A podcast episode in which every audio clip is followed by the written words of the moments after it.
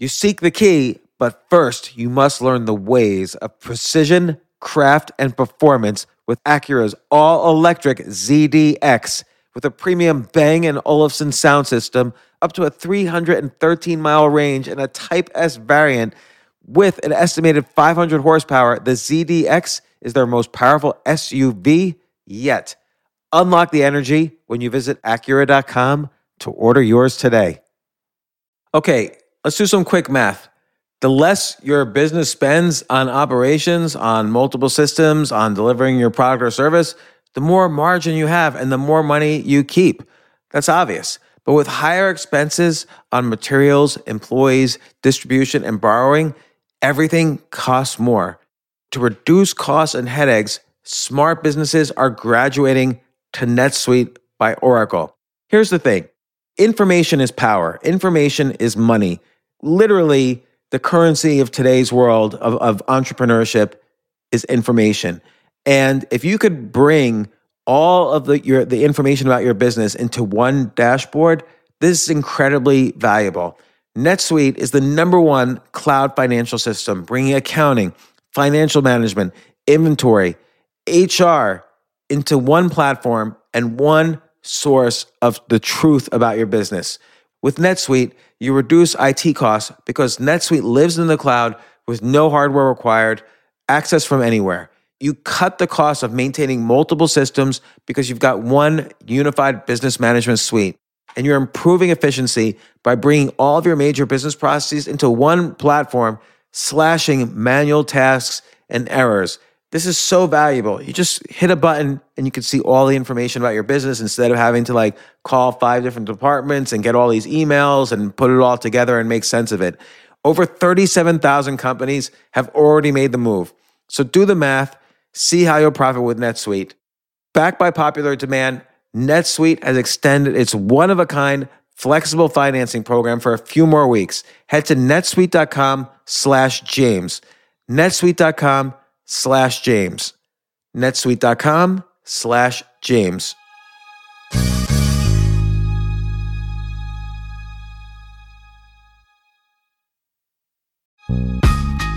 This isn't your average business podcast, and he's not your average host.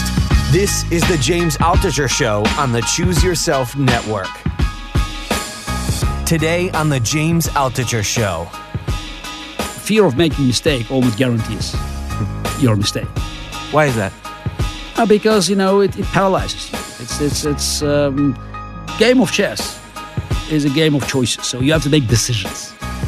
How can you hypnotize yourself in daily life to avoid this fear? No, look, I think fear is always with us. This is I don't believe when some people say, this man, this woman, they don't have fear. We all do have our fears. The question is how we can handle it. In the cases where you don't have a clear preference, you go with your sort of natural instincts.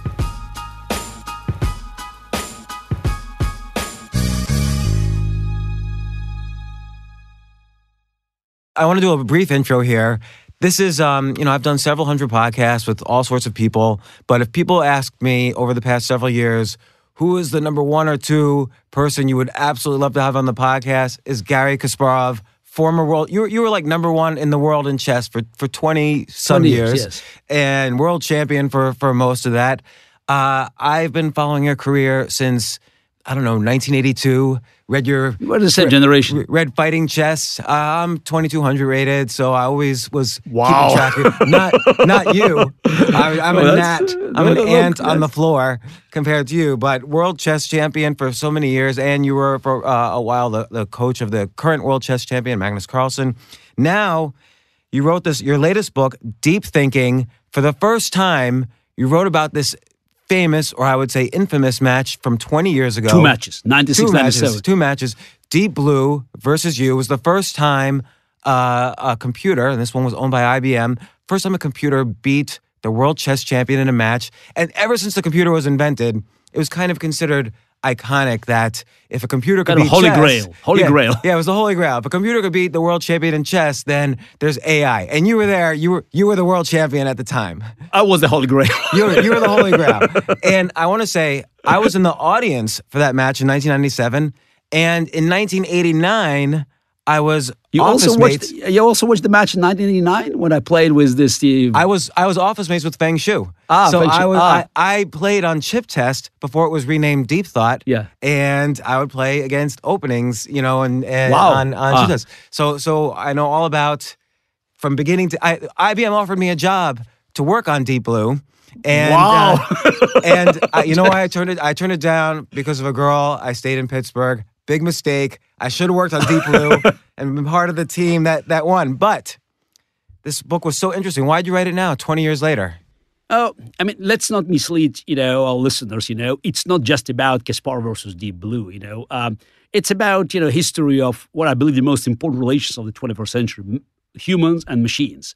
And chess, you know, you were right, saying that from the very beginning of computer science, chess was seen by, you know, giants and legends as like Alan Turing and Claude Shannon as the, you know, as the ultimate test. Yeah. If machine solves this test, means beating the world champion, that's a proof of artificial intelligence. Okay, who am I to criticize them? But they were wrong. Machine won this match, but it was as intelligent as your alarm clock. Well, that's just it. $10 million alarm clock, but still, you know. But that's just it. Everything is sort of AI until it's done, and then they realize, that's not real intelligence. We can spend a lot of time, you know, discussing the semantics. You know, what is artificial intelligence? You know, does it mean that we have to, you know, replicate the process in human brains, or we should look simply at the result? And if machine reaches this result, you know, is it artificial intelligence by definition, or, you know, it's still, you know, there's still a big gap between the way the humans making decisions, you know, the rich conclusions, and machines, you know, okay, achieving somehow similar results. Well, I wanna reel back just 1 second about your career itself. So obviously, you weren't born world champion. It took work, and I'm very interested in just peak performance and what got you to this point where you were the holy grail. So you were born obviously talented, and your talent was recognized and early. You very early on. But what then separated you out from, let's say, your peers who may have been just as talented? Like, what do you like? Just what would you say? Wait, slow down. It is, you know, as talented is probably it's a stretch. No, I get. I was lucky. You know, I was born in a family where, you know, chess was kind of part of culture. So my father and my mother, they usually spent their winter nights, you know, looking at the newspaper chess sections, you know, solving problems. So a few other relatives, you know, they play chess again at amateurs level, but chess was there, as in many, you know, intelligent families in the Soviet Union. And also, I was born in the Soviet Union. So when the talent was discovered, you know, I had an opportunity sort of to learn, you know, to be taught by, you know, semi-professionals, then professionals. So the framework for my talent to be discovered and to be polished, you know, was there. So that's you may call luck. But the talent was quite unique, you know. So since I discovered chess, you know, I moved very quickly, you know, just, you know, beating, you know, not only, you know, kids of my age, but, you know, older age. And by age 12, I was already the Soviet junior champion under 18. So you know, it was very natural for all people who helped me.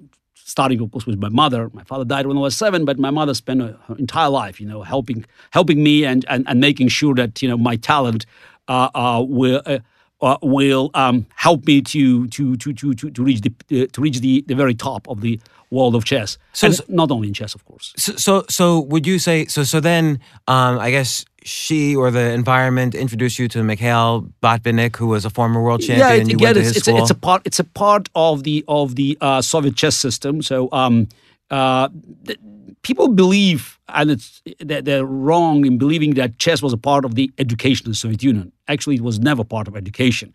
That's what I've been trying to accomplish, you know, after I became the world champion. I've been doing it now around the world. But in the Soviet Union, chess was viewed as a very important ideological tool to demonstrate, to display the intellectual superiority of communist system over decadent West. So that's why, you know, there was a very sophisticated network of searching for young talents.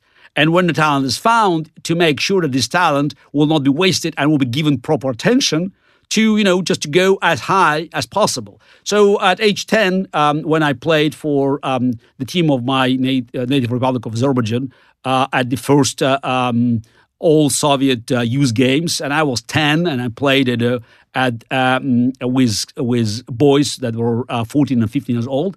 And I did fairly well, and I was noticed and invited to Botvinnik School.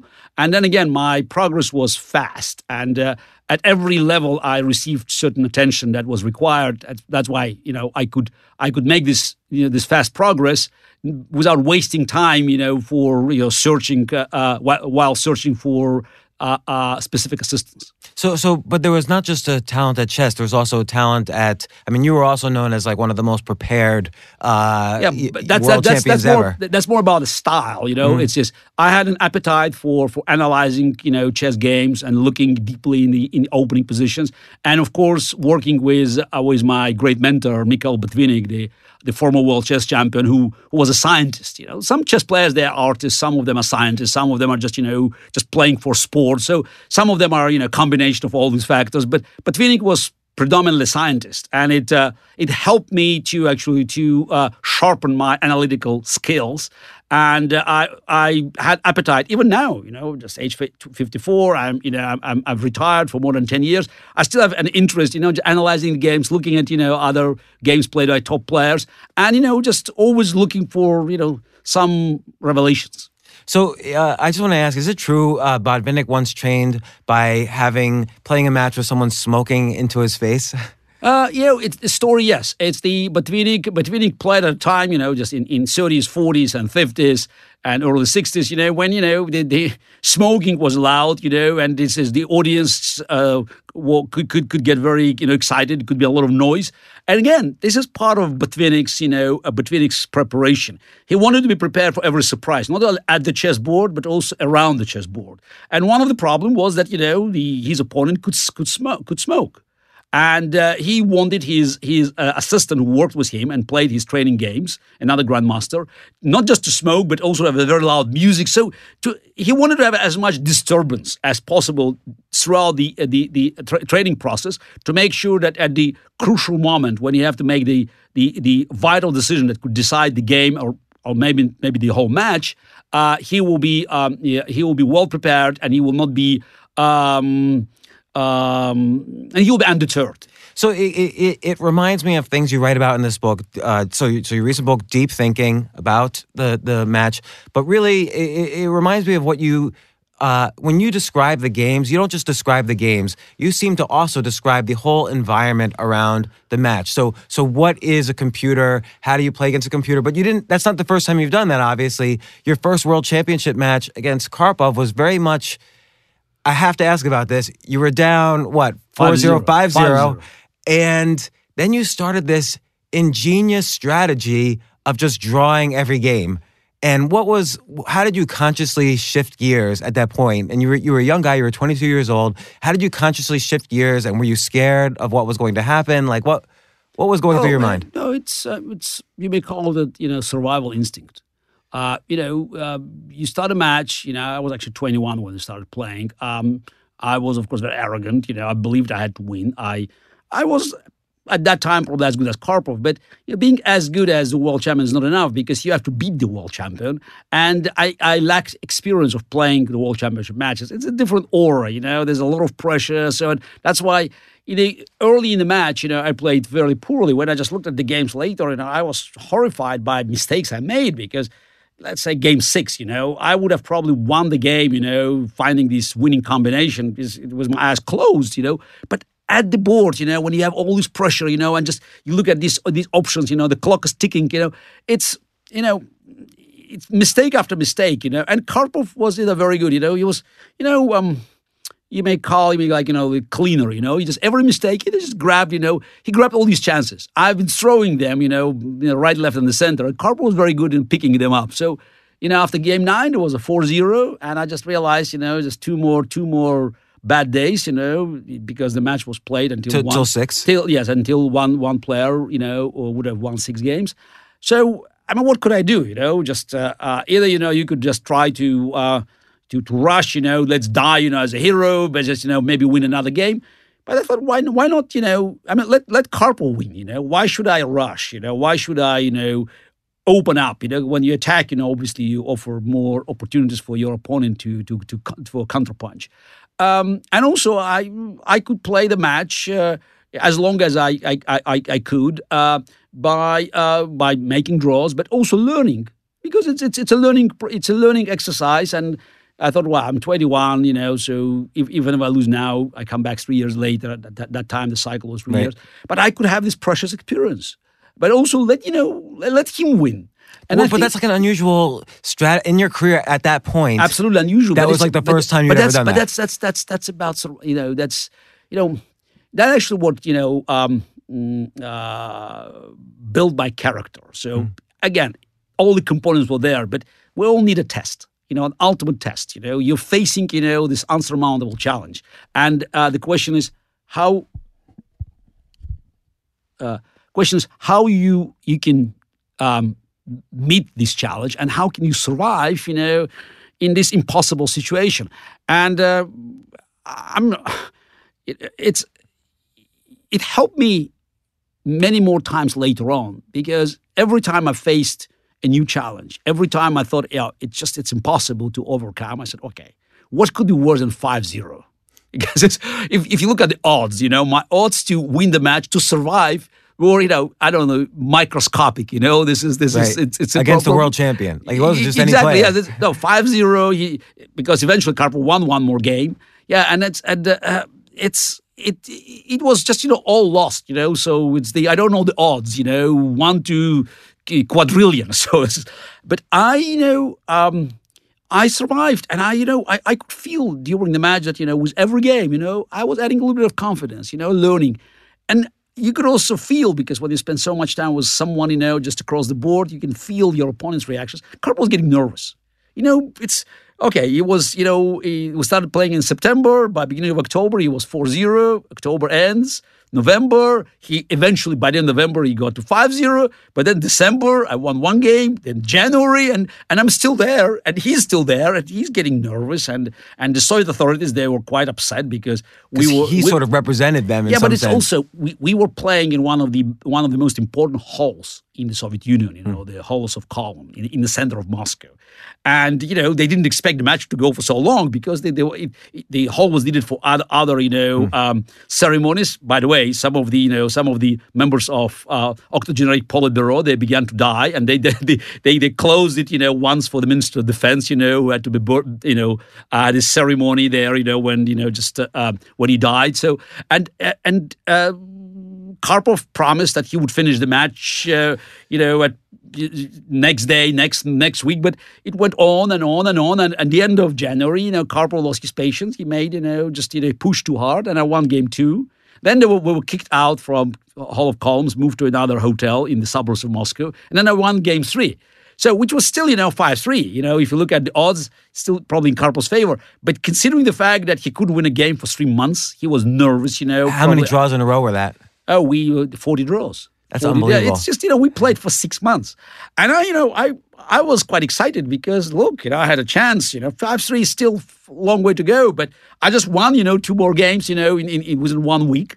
And Karpov, you know, he looked psychologically exhausted because, you know, he couldn't contemplate, you know, why on earth, you know, he's still there, I'm still there, and he couldn't win the match. And then the Soviet authorities decided it's time to actually stop it, you know, and then started again in September. It was just a lot of, you know, maneuvering back and forth. I think I was on the verge of disqualification for my, you know, statements. I was outspoken, criticizing them. But then again, I was lucky. Remember, I said I was lucky. I was born in the Soviet Union, you know, and I got, you know, all this attention that I needed, you know, as a talented player. But then it was Gorbachev, Perestroika, you know, so this, and eventually, you know, this is the all this conspiracy, just, you know, to defend Karpov out of the chessboard failed. And I remember, you know, well, after meeting one of the top authorities, you know, in the Central Committee of the Communist Party, in August 1985, I came back to our residence in Moscow. I said, Mom, great news. Now, I can beat Karpov. Then let me win the match. So basically, I said, it's not for us to interfere. You play the match. You know, who wins That's it, you know. That's so be. They actually told you that. Yeah, yeah. That's told me that that's no longer, you know, the interest of the Politburo of the Communist Party. We are both Soviets. Still, you know, Karpov had a lot of support even in '86, as when we played the rematch, and even in '87, because you know he had so such a deep-rooted support among KGB and Soviet authorities. But you know, I was already a world champion after I won in '85, and I could I could afford more than was that would be allowed for an ordinary Soviet citizen. But doing 40 draws in a row against the guy who was then the world champion. That's not an easy thing to do either. Like, how do you kind of put yourself into a mindset, okay, I'm just not going to try for it, I'm going to go for a draw? No, but you play safely. You know, again, it's something that inside of you. It's either you can do it or you cannot do it. But you have to survive, you know. And trust me, when you have to survive, you know, you can discover a lot of, you know, things that you didn't know about yourself. So it's just, and what did you discover then? I discovered that, you know, I could adjust. You know, that's about, you know, it's about evolution, you know. I think people, you know, they often misunderstand, you know, the concept of evolution theory. This is not about the strongest species to survive, not the smartest species to survive, but the most adaptable to change. So you have to adapt, you know. There's no other choice, you know, or you die. So in this case, you die as a chess player, you know, you will not win the match, and then you will be kicked, you know, back to the candidate cycle. And of course, if you lose 6-0, you know, that will be, you know, bleeding wound, you know, embarrassing. So you have to, you know, defend your chess honor. You have to defend your integrity as a great chess player, and you know, you have to adjust. Period. And I did it, and I learned a lot about myself and about my ability to adjust. And I would point out that, you know, in 2 years later. When we played another match, the fourth match, because we were talking about the first one, then we played the second. I won the second match. Actually, in the last game, game 24, because no more unlimited matches. They already limited with 24 games. Karpov was trailing me 1 point, 12-11, and he had to win the last game. And then in case of tie, you know, the world champion, you know, retained the title, and he failed. He lost again. In '87, the roles were reversed, you know. I was trailing because I made a terrible mistake in game 23. I lost it, and I was trailing 1 point. I had to win the game to retain the title, and I did it. And again, it was a pure psychology. Karpov in Moscow tried to attack, you know, because it's one game. He played with white pieces. He had to attack. He tried very hard, but, you know, I defended and eventually, you know, counterattacked and won. Now, I had a totally different strategy. I thought, oh, maybe my best chance, because it's after 10 weeks of playing, you know, you have one game, you have to win, you know, otherwise, again, you lose everything that you gain over these years. What can you do with Karpov? So he expects you to rush, to attack you. So why don't you play slowly, you know, just keep going, you know, just because he wants crisis, and you don't give him this pleasure, you know. The crisis is being postponed, protracted, you know, and he was looking for some kind of, you know, simplification. And he just, you know, exchanged one piece and positions was getting a little bit worse. So he has been trying to force a draw. It's not me trying to force a win, but he's trying to force a draw, which, you know, you always make concessions because you're in a rush.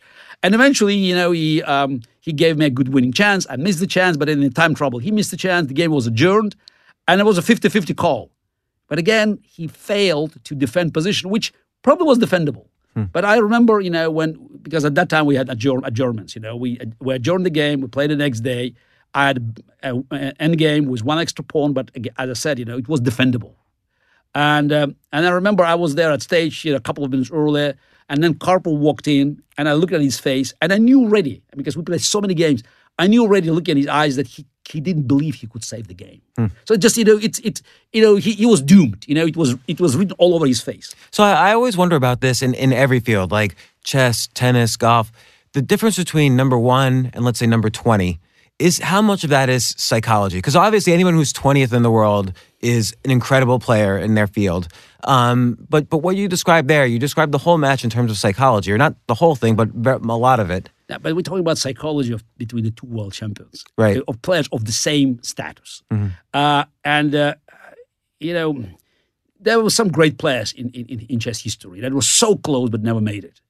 But, you know, I wouldn't even have this drawing line, you know, between 1 and 20.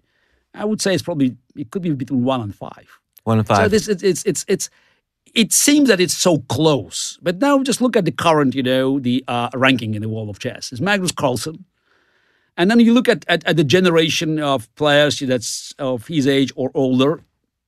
He's just totally dominant. The only threat comes from, you know, from a younger player. So I would say it's Fabiano Caruana or Wesley So. So this is the two younger players. And it's still not clear whether they can beat him. I think there's a chance, but you could see that the world champion is just, it's more than just, you know, it's the first among equals. You know, somebody who is there, you know, and there were only 16 world champions. We had the longest recorded history of the official title among any other sport since 1886. And there were only 16 world champions. That tells you that it's the title is more than just winning one match, you know, even one tournament.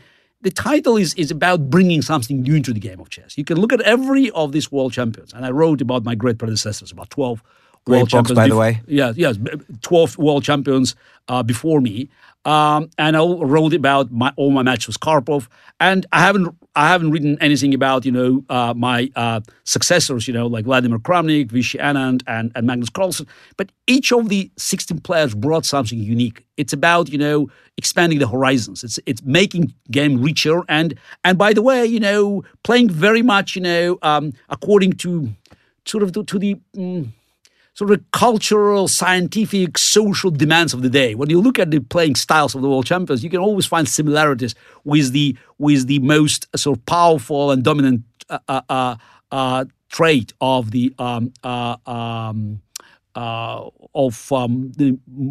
modern life. Well, and this will segue into the Deep Blue versus you. But I remember when you first became world champion, what you seemed the narrative of that story was Karpov sort of was very slow, positional style. Like you said, he would accumulate small advantages, but it seemed like he would be compared to kind of the octogenarian, you know, Soviet Union. And there was you kind of fighting. You sort of represented that Gorbachev side.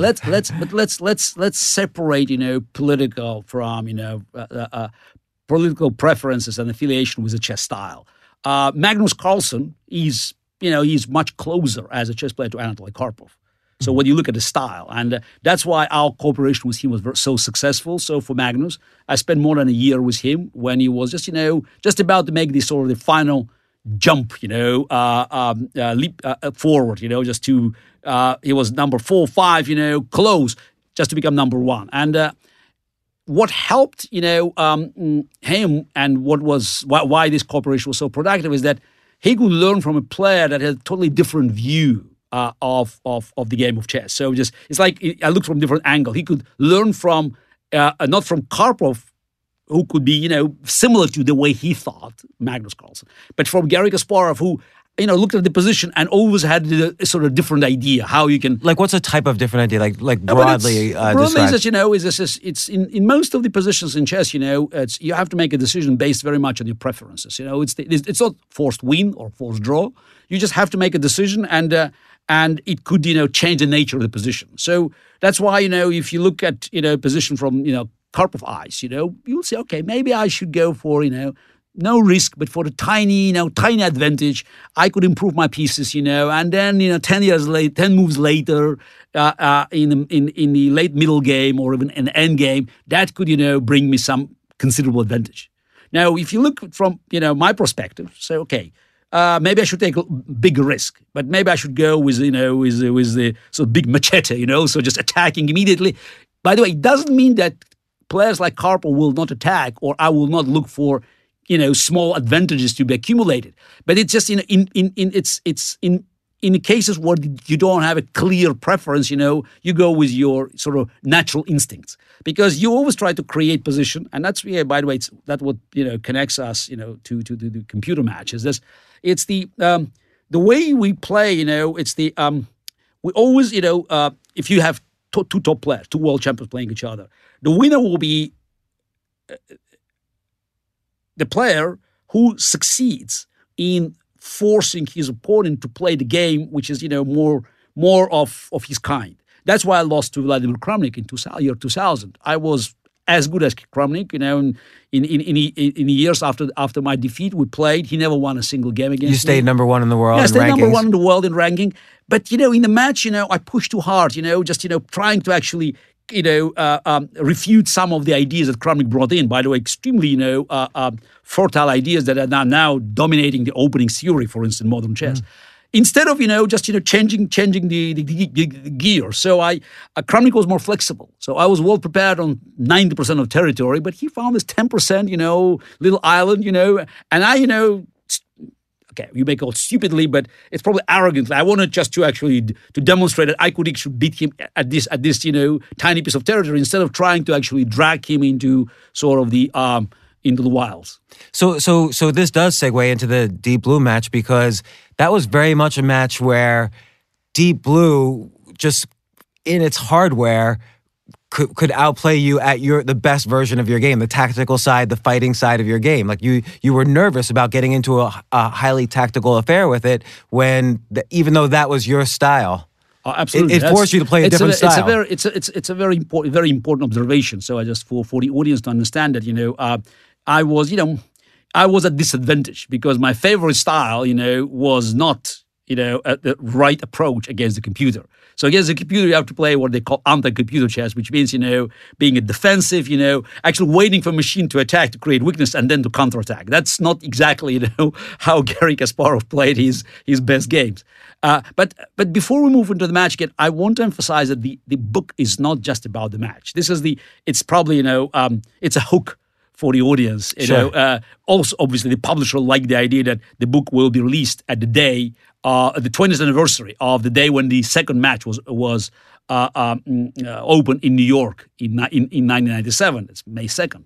But, I wanted also in the book to dismantle the mythology around the man and machine and about artificial intelligence, because now all we hear is either some utopian views, oh, fantastic, phenomenal, blah, blah, blah. It just, it's all going to be great. But more likely now we hear these dystopian views, which is coming from great minds like, Stephen Hawking, or great inventors and doers as Elon Musk.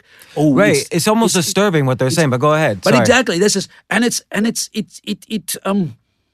it connects to people's minds because of, we're a generation that grew up with Terminator. Now the next generation grew up with The Matrix. It's all about the horrors of artificial intelligence actually, stealing, everything from us and stealing our world from us. And I try to also to in the book to explain the things in a very simple language, because some great books like, Superintelligence by Nick Bostrom, but they're very sophisticated, so it's very hard to read. So I try to come up with a story that has a personal, component, big personal component, but also it's in a language where, which helps people to understand, look, it's not something uncommon. The entire history of human race is inventing machines that are stealing our jobs. But for millennials, centuries and last decades, we saw machines, getting more and more intelligent, but still, taking over jobs from, blue-collar workers. Now they're going after white-collar workers and after people, with Twitter accounts. So now we say, oh, wow, it threatens the world. No, this is the way the progress works, Machines, getting more intelligent thanks to our, our creativity, which makes us in turn more creative because we have to come up with something new. So it's a new cycle. But because now it attacks, intelligence, like human brains, it seems, oh, it's a game changer. No, it is not. It's just, it's like a spiral. It's the same season, but again, it's on a higher, level of the spiral.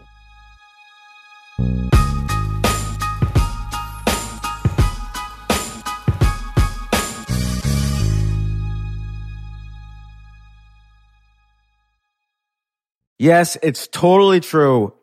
Airbnb has changed my life. If anything, they have made my life so much better. Like, I used to live in Airbnbs. I lived in over 100 or 200 different Airbnbs over a 3-year period, and I loved it. I became a really good guest of Airbnbs, and I got to know lots of hosts. So when I initially owned a house, of course, the first thing I thought was, I'm going to turn my house into an Airbnb because I travel a lot. So why leave my house unused when I can make a side income by letting others Airbnb my house or come to stay in my house as guests. And having my own Airbnb or being a host for Airbnb has allowed me to do just that. And I've met other hosts. I've actually spoken at Airbnb's host conference. I think it was in 2017.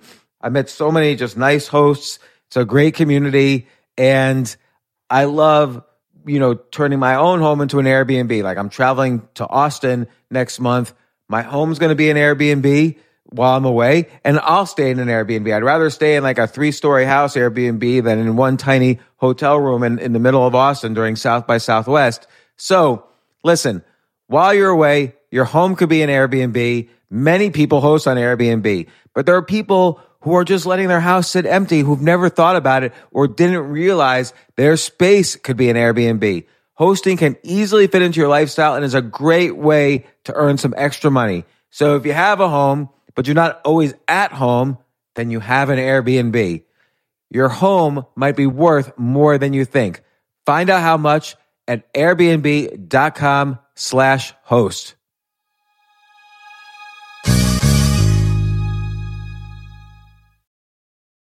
I remember last year I was asked to go speak at the Norway Business Summit, and I was so excited because side by side with the Business Summit was the Norway Chess Summit, where I would get to see in person Magnus Carlsen, the best chess player ever, playing chess.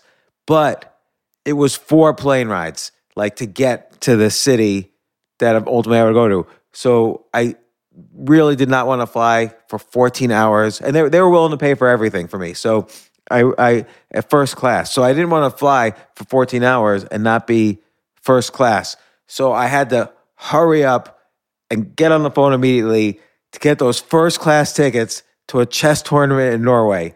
And listen, this is just like when, you know, you have to know when you want the best of anything, you have to act quickly or someone else will get it instead. And I did not want those seats to fill up. So it's like if you're hiring for your business, you want to find the most talented people for your open roles before the competition scoops them up. I just was talking to a friend this morning where he was trying to decide between some programmers, and he waited a little too long, and both the programmers he was interviewing took other jobs, like great jobs. So, you know, what's the best way then to hire the best as quickly as possible? ZipRecruiter. ZipRecruiter finds qualified candidates fast. And right now you can try it for free at ZipRecruiter.com/James. Just try it and see. You'll find out. So ZipRecruiter's powerful matching technology takes center stage to identify the top talent for your roles. Immediately after you post your job, ZipRecruiter's smart technology starts showing you qualified people for it. And I know this because one time I signed up as an employee, potential employee on ZipRecruiter, and I got nonstop. Really, I was, even though obviously I wasn't looking for a job, I love what I do, but I just wanted to see what would happen because they were a sponsor of my podcast. And the most interesting jobs would pop up in my emails like, hey, you're qualified for this or that. And so it's interesting to see. So just go there and try it. Try ZipRecruiter.com/James. Amp up your hiring performance. Now, this is more for if you're hiring, but amp up your hiring performance with ZipRecruiter and find the best fast. See why 4 out of 5 employers who post on ZipRecruiter get a quality candidate within the first day. Just go to this exclusive web address right now to try ZipRecruiter for free. ZipRecruiter.com/James. Again, that's ZipRecruiter.com/James. ZipRecruiter, the smartest way to hire.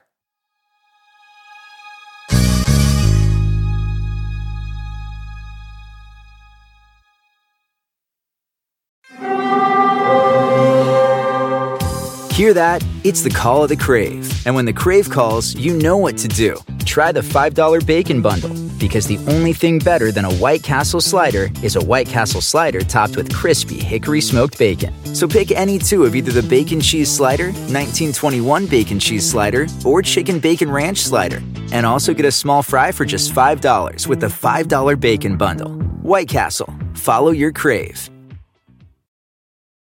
A very simple example, and this doesn't involve AI at all, but it does involve automation, is ATM machines. Everyone thought bank tellers would go away and bank branches would go away. But in fact, because of ATM machines, it became cheaper to build a new bank branch. So now there's more bank tellers and bank workers than ever. Exactly. This is in the book I talked about, about the elevators, there was a union. 17,000 operators, exactly, you mentioned. And, but then, people, by the way, scared, they were scared of elevators, automated elevators that were available, by the way, from the beginning of the 20th century. Mm-hmm. But people still preferred, someone to operate the elevator, as now they're afraid of driverless cars. Yeah. Then what it took, a strike.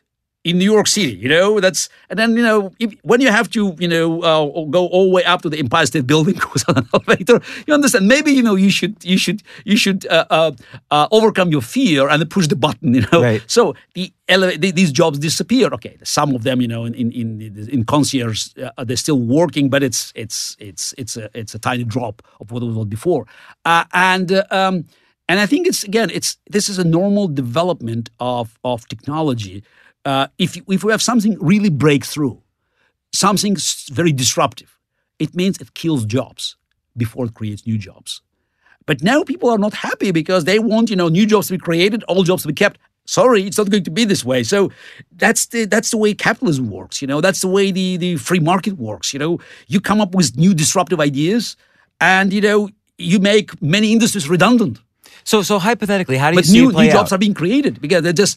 It's a problem who's going to take these new jobs. Right. So let's take self-driving cars as an example. So people theorize it could be up to 90% of the auto industry just completely gone once there's self-driving cars out there. How do you see it play out so that eventually those jobs kind of find their homes elsewhere?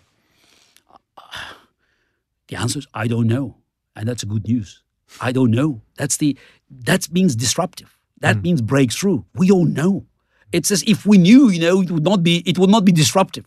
So that means that, we have to get creative. We have so many things that we drop because they're too risky.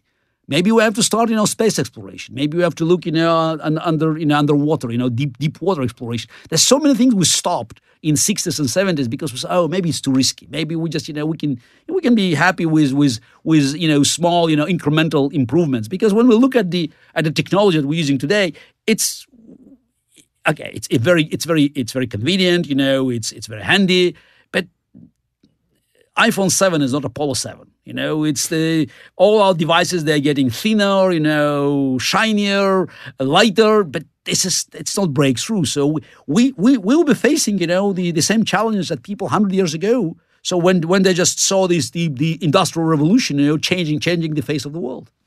Well, you can argue, the internet, even though it wasn't necessarily a technological huge innovation, it was a social innovation that combined with technology. By the way, it was. This the problem is people believe it was invented in 1989, though the foundation of internet. In 60s. It was a part of the DARPA project, and in 1962, Leonard Kleinrock came up with packet switching theory, and in 1963, the scientists of DARPA. Defense Advanced Research Project Agency that's working for U.S. government, they came up with a full description of internet, including Skype, voice over IP. It was all described by Dr. Joseph Licklider in his concept of intergalactic just I emphasize it, computer network. I like how they think in these science fiction terms back then. But that's how they made things work. I had the privilege of meeting and speaking to Professor Kleinrock, and I asked him, how come that you were just not even 30 in 1962? He came up with this concept of machines talking to machines, just packet switching, and he said, I was a big fan of Nikola Tesla, and I had a dream, he said. I had a dream to make machines talking to each other. That's what we are missing today. That's why I want people to not to be afraid of this progress, because there's so many things we can bring back if we start dreaming again. By the way, machines cannot dream, even in the sleeping mode. Well, and I think that's a big confusion too with AI, is that they conflate computer achievements with human intelligence when they're not related at all. Like, again, the way a computer was able to beat you was not by giving it human intelligence, but improving the hardware to such a point that it could calculate as fast as potentially you could. Look, okay, regarding the match in 1997, I always want to emphasize that in 1996 I won the match. The first match we played, I won. Then I made a huge improvement, I agree, and I'm very complimentary about the accomplishment. I'm highly critical of the way corporation run the match, because IBM was an organizer, the referee, and obviously, certain things they did during the match, they had an effect, negative effect on Garry Kasparov as a human being, because if you are, losing self-control, if you are nervous, then you are vulnerable. And playing them against the machine, if you're vulnerable, you're dead. So that's every mistake would punish. 20 years later, I spent a lot of time analyzing the games, Now, it's to be objective, I played the match very poorly, way under my ability to play a match at that time. I was not well prepared. I was wrong in my, anticipation of Deep Blue's strengths. I have to admit that they made much bigger progress than I expected. But still, I think that if we played another match, the rubber match, I would have won. It doesn't mean that, it could change, sort of the tide of history. It was already writing on the wall. So right. This is, and by the way, I lost the game one of 1996 match. And we may say that's as important as me losing the match in 1997, because machine could have won, one game. It has won one, and that's enough. It's winning one game means eventually it will win, more than one game, and it will win the match. And in the next few years after 1997, there were other matches. Vladimir Kramnik played. I played other matches. Until 2003, 2004, we still could compete with other machines. They were not as powerful as Deep Blue in hardware, but they were far more sophisticated in software. They had just better, much better engines. But it was like a competition, a race against time. And today, I'm not sure about your phone, definitely on the iPad, but maybe on your phone you can have, a chess engine that is as good and even stronger than Deep Blue. Like I have a Shredder on my phone. Yeah, of course, yeah. That's this. I worked with my assistant, and we checked, the Deep Blue games on our laptops, and you could see that it's just the machines. They are, I don't know, that's hundreds points of ELO, stronger than Deep Blue. And by the way, there's some mistakes that, that I couldn't even expect, The game five, which is, interesting, my last chance to win the match. It was 2-2, and I was pressing hard. Eventually, Deep Blue found like a miraculous way of saving the game. But when you now look at this game with a computer, you just realize that it was full of mistakes from both sides. And Deep Blue made a mistake in endgame. It's what it had, both sides had rook, knight, and four pawns. And instead of forcing a draw, as being shown by every engine today, within a minute, Deep Blue spent more than a minute and made a move that was losing. So it means, that any computer today would have just, crushed Deep Blue in this roughly, even endgame, but it's a drawish in a drawish endgame. But it doesn't change, as you said, it's the importance of the importance of the match, since they won, and it's just I played poorly. I could have done better, but it was a very important step forward, because it basically reached a point, where for Alan Turing and other, giants of the past, the story was over. And we, by the way, discovered that it's not, because there's always not about AI. Right, and there's always new problems. Like 10 years ago, facial recognition was a hard problem. Now, it's done. Like, computers could do it. 10 years ago, Go, the game Go, was a hard problem. Now, they beat the world's best Go player. I'm not an expert on Go, so that's why you have to be... you have to be cautious in accepting my any of my statements. Caution noted. Caution, yes. It's sincere. I don't have rights to speak with the same authority as of the game of chess. But all I know about Go, this game is so complicated. And it's more difficult than chess to be cracked, because it's not about calculation. It's more conceptual. But also the quality of human playing Go is much lower than in chess. I mean, when I say much lower, the world champion in chess, it just plays again, ideal, if we look at ideal moves, he's much closer to ideal game of chess than a Go player, because in Go you can make mistakes, since it's the game is so complex, and since the game is not as as steady as the game of the world champion. So machine, which I think it's not as sophisticated as the chess engines, it still has an upper hand because machines are always they play sort of the leveled game. It has a, you may call it, steady hand. Mm. So that's why if your game is uneven, it's ups and downs, you are very vulnerable. I think in Go, the world champion can play and he can keep losing. In chess, I think Magnus Carlsen moves white pieces. I think he could make a draw if he wants to. Mm. But he probably can't win. No, win is almost impossible. I think it's just, I would say, 99.9% impossible. Maybe if you give him 10 chances, 10 games, and tell him that it doesn't matter what happens in any game. If he wins the match, if he wins one game, maybe he has a chance. Mm. If he plays, with all full, rigor, and he's not afraid of losing, so then maybe he has a chance. But there's one thing that that prevents humans of beating machines in chess. It's a level of accuracy that is required to win against a machine. Because even in the best games that we play in chess, when I played with Karpov or Magnus Carlsen plays today with his opponents, you can see the great games, 50 moves, 45, good quality, 4 great moves. There's always one inaccuracy. I'm not talking about terrible blunder, even about a mistake, inaccuracy. Mm. Which is almost unnoticed for human eye, because again, it's like gifts are returned. So I make a mistake, and you return the favor. Mm. And also when your position is bad, so you very often you're just losing your stamina. So okay, it's bad position. So who cares? How good is your opponent in actually delivering the final blow? Not with a computer. Computer doesn't care position is winning or losing. It just looks objective at every moment, and it looks for every chance to escape. So that's why one inaccuracy could throw your 49 good moves, your 6 hours hard work, and it's. I think that this kind of vigilance is almost impossible for humans. So that's why winning the game is highly unlikely. Making draws for the world champion in chess. Doable.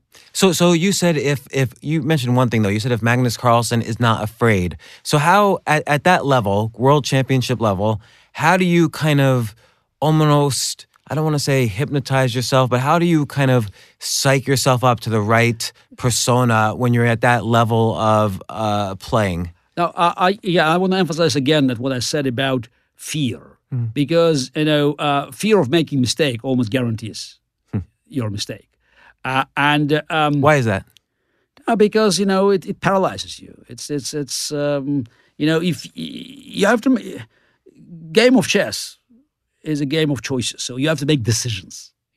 Every move is a decision. Okay, in the openings you can follow the famous lines. In the end game you can just follow the sort of the end game manuals. But in the middle of the game, you're on your own. You have to make choices, sometimes choosing between, roughly even options. And it's always about risk, especially if you want to win the game. And making decisions, you have to be confident that your decision is good. And if you fear that your decision is not good, if you fear that you can lose the game, somehow subconsciously it paralyzes you. It just it inflicts a damage to decision-making process. So that's why if you can actually remove the fear, that's why I said playing machine, say you play, doesn't matter. You have to win one game. It doesn't matter if you lose 9, but just as long as you win one, you won the match. That could actually change the equation, because it could, unleash an amazing power that is inside, but it's always being, restrained by our fear. I kind of like this. How can I almost want to have this just walking outside, out the door and have that kind of power? How can you kind of hypnotize yourself in daily life to avoid this fear? No, look, I think fear is always with us. I don't believe when some people say, this man, this woman, they don't have fear. We all do have our fears. The question is how we can handle it. I don't have a special advice. So is the, I do recognize our fears, especially, you grow up, you have families, you have kids, fear is just, it's a normal element of our life. But when you play, it's at that competitive level. It's a competitive level. That's why it's impossible to play chess at my age, competitive level now, because, you have so many other things, that, your concentration not the same, you have other problems, you have fears, normally, because you grow up, you have other responsibilities in your life. Well, let's talk about that. You also recently wrote an excellent book, Winter is Coming, and it's about Putin in Russia. You've been outspoken as a kind of I don't know how you describe it, an activist Democrat in Russia against Putin and his policies and many other things about how Russia is one. You even tentatively ran for president of Russia shortly after you retired from chess. So, is this more a part of your daily life now? No, my daily life, is comprised of different components. So it's it's writing on my social about politics, but other things as well. So also writing books. It's also, quite a significant chess component because I keep building, and spreading around the world, Kasparov Chess Foundation. It's a 15th anniversary that we started the first one in the United States. And I can proudly say that now the U.S. junior team under 18 is the best in the world. Surprise, surprise. It's just, you keep working with these people. There's plenty of talent and you just find this talent. And if you, invest your time and resources, so you actually reach results similar to what was in the Soviet Union 40, 50 years ago. And we have other foundations in Africa, in Europe, in Asia, in Mexico. Now we just opened one in Paris, in Francophonie. And that takes time, So I'm trying to actually, build my legacy in the world of chess, in bringing chess to education, but also creating a new rating system and a network of competitions, bringing sponsors. So I'm not actively engaged as a chess player, but I think, I have certain responsibilities of making it work. What do you think, how does chess and education in general benefit kids? Because it seems like there's many benefits. What do you see as... I think it's one of the best tools to sort of enhance the modern educational system because, we live at a time when it's much less relevant what you teach kids rather than how you do it. Because, if we agree that education is about, preparing our kids for the future life, this is, and they, at age, 8, 9, 10, and as a teenagers, they have to learn something that will be useful for their lives. Now, how can we be sure that what they're learning today will be relevant? Because most of the professions, and new professions, that they will be seeking 15 years from now don't exist. And by the way, we even don't know what would be right. what would be at the demand, 15 years from now, since many of the best paid jobs today didn't exist 15 years ago. It's so true. Just the other day, I saw a job, a help wanted ad for a self-driving car engineer. Like 5 years ago, that would have been a science fiction job. But what about these 3D printers, Yeah. This is the social media managers. Again, most of these sort of exciting jobs today, they were products of 21st century. So we should just, realize that it's very important to actually make kids, adjustable to these new challenges. So it's all about algorithms, about patterns, recognizing patterns, seeing the big picture. And chess is perfect. It's all about you're learning how the move that you make on the queen side could affect, something that happens on the king side. And also, it just, it's the best training for cognitive skills. It's a very general thing that, helps them to absorb this information and build these patterns and bridges, connect things. It's about connectivity. So, and one more advantage. It's inexpensive. You don't have to build a swimming pool, a soccer field, a tennis court. It's it's a part of the classroom, and it could be connected to computers. So it's an ideal tool, and we have been very successful in promoting it. In the most advanced schools in this country or in Europe, and in the most sort of desolated areas in Africa. So it seems also there's kind of the meta aspects of learning something like chess. Like there's a discipline. Like when you were young, how many hours a day did you study specifically chess? No, but discipline, of course, again, it's a hard work. But we don't, it's this is, we're only probably moving to the semi-professional side of that. But if you talk about a social effect, I can tell you that in places, as I mentioned in Africa, you could see the drop of the absentee rate because kids are excited. They go to school. There's something exactly they play. So it has a social effect. Also, in many places, it's again in this country or in other parts of the developed world. It's hard to imagine that before you actually start teaching kids, whether it's in Africa or in many parts of Asia or Latin America, especially in Africa, where we had plenty of experience because that's one of the most successful foundations, Kasparov Chess Foundations. And I personally traveled across the continent. I visited 22 African countries. So, and I know it's first-hand experience. You have to convince these kids that education has a value. Because here, the kid goes to school because his father, his mother, they went to school. Their, mothers and fathers went to school. So you have already generations that know that school is a part of the routine. Now you are talking to people that that never had education as a part of their life. So it's the most of the parents of these kids. They never attended schools, and they, God knows if they can don't know how to write. So you just have to convince these kids that education has a value for them. So that's why anything that makes them excited is very important. You have to drag them in. So you have to explain very simple things, like up and down, right and left, concept of center. So many things that we can do with chess. It's a good, it's a colorful way of, of entering the educational system. And then again, God knows what happens, but it's very important that they have an appetite to actually become educated.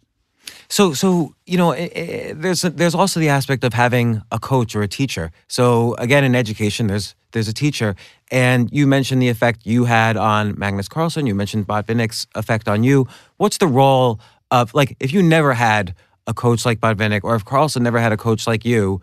Is there a cap? Does everybody to reach their potential? Do people need a mentor or a coach? We're talking about professional chess now. We're talking about professional. But in any area, really. Yeah, but in any area, to reach your potential, you need your mentor. So that's it goes without saying. Even at the age, at the digital age, though of course we have to admit that today, a young player can learn, more about more than Bobby Fischer ever knew about chess, in a year or two by just working with computer and with this very average assistant. But in order to reach your potential, especially if we're talking about someone like Magnus Carlsen, who is destined to go to the very top, you need help. It's from generation to generation. That's what I learned from Botvinnik. It's the way he looked at the position, the way he analyzed it. So it helps. It's a very general advice. It sounds trivial. Oh, it's an advice. But there's always a piece of wisdom, and it helped me that I worked with Botvinnik, but I also was close to other great champions as Boris Spassky and Tigran Petrosyan, and I learned. And now I've been doing it for years. I think it's also my duty just to pass this information, to pass this knowledge, this wisdom from those the giants of the past, by my great predecessors, to those that are now just trying to conquer the highest peaks of the chess world. So just to close this off, I want to mention on the political side, this morning, obviously, even though this podcast is going to come out, a few weeks later. This morning there was an explosion or maybe two explosions in St. Petersburg. You came in here, you were getting texts about it. What's just your, given your stance on Putin, how does this fit into your stance on what's going on in Russia right now? Look, what we're seeing in Russia now is this, Putin is desperate to stay in power. He knows that, he can't leave Kremlin and retire. So there's too much blood on his hands, too much money has been stolen. So he's the dictator for life. I've been warning for years, I guess for more than a decade, that eventually Putin will be everybody's problem, because when dictator runs out of enemies inside his own country, he goes elsewhere. And that's what Putin did. Now to stay in power in Russia, he needs to keep, Russian population in fear of problems that could, jeopardize their lives. For them not to realize that he is, the main problem that is preventing them of getting decent lives. And Putin made Putin has made confrontation with the free world, especially with the United States, as a core element of his domestic propaganda. And for those who believe that, if you make enough concessions to dictator, he'll leave you alone. No, he will go everywhere. He will keep creating new hotspots on the map, new problems. After Ukraine, he went to Syria. Now, most likely to Libya. He has been interfering in elections across Europe and, of course, in this country, because confrontation is what helps him, just to create chaos. And chaos is very important for dictator, because he hates united opposition. He hates, strong organizations like NATO, European Union. He wants to divide, which is, again, it's as old as this world, divide and conquer. And he's very good. He's a KGB guy. He's not a military dictator. He's a KGB guy, creating, chaos, creating instability, creating suspicion, blackmailing, bribing. He has enormous amount of money at his disposal, hundreds of billions of dollars that he could, channel one way or another. And he's not shy of buying favors and from politicians, from business people. We heard already comments that if you try to, undo, Russian malicious influence in the financial system in the West, it could, it could kill all the markets, because there's so much money that is just, in different places that help Putin to promote his clandestine agenda. And of course, we know that KGB, from 50s and 60s, helped different terrorist organizations. Using terror was very much a sort of KGB signature to promote the Soviet agenda at that time. And Putin still has an answer to the very serious accusations of apartment bombing in Russia in 1999, when he started Second Chechen War. And it paved his way to power. So it created Putin the fighter of terror, against terror. Putin the savior of Russia from the Islamic radicals. And all the terrorist attacks we had, from 1999 to 2004, what was left at that time of Russian independent media reported that you could see KGB. Traces there, so you could see the connection. So that this people who were involved, they somehow worked either with KGB or had these connections. And as for the explosion in St. Petersburg today, as we're recording it, look, it's a moment where Putin needed some kind of destruction. Again, I believe in presumption of innocence, though, of course, in case of Putin, as many dictators, I think it works the other way. So the benefit of the doubt, goes against him. But Putin, first time in many, many years, faced massive demonstrations in Russia that involved the new generation. And I think that was a shock for him, with tens of thousands of Russians marching in the streets. And some people say, what is a tens of thousands? It's a lot.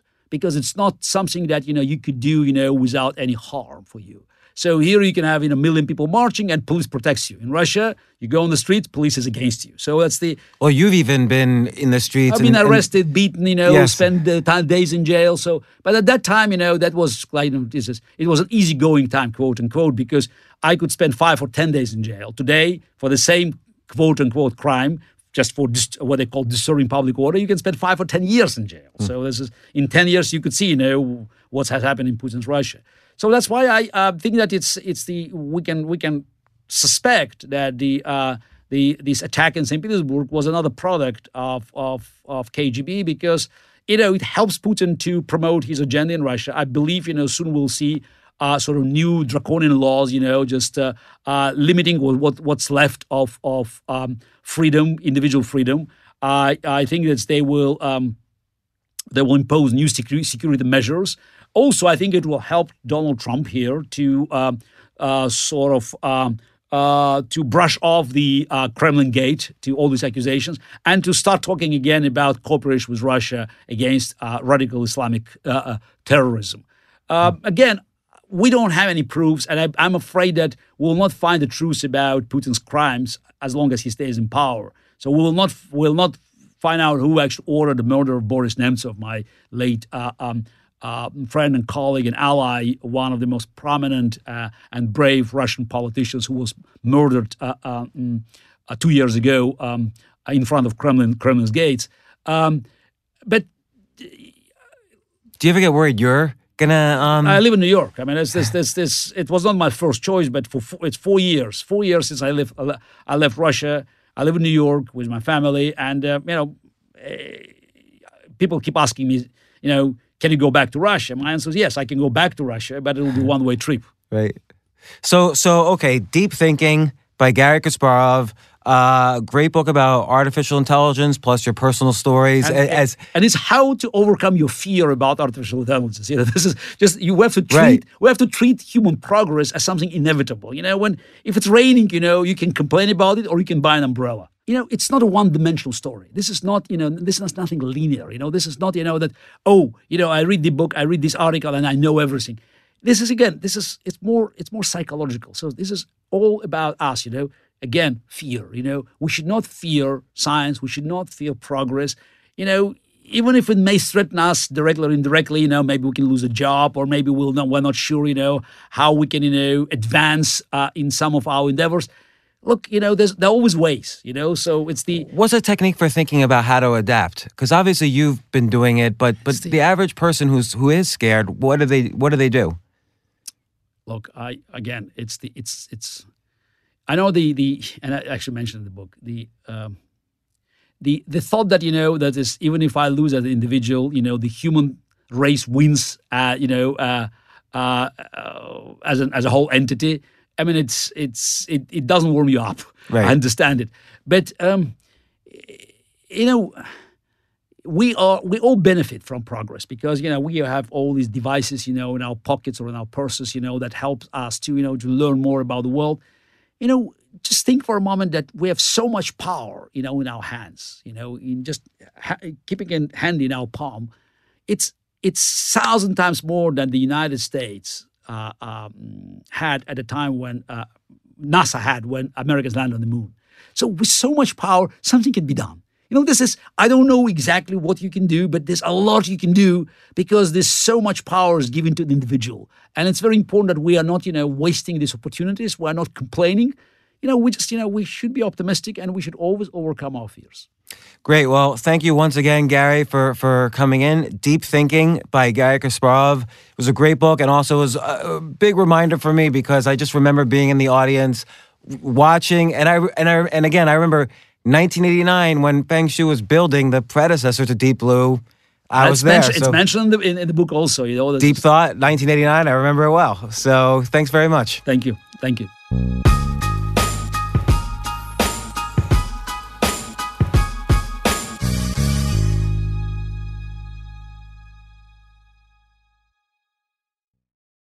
At Capella University, you'll get support from people who care about your success.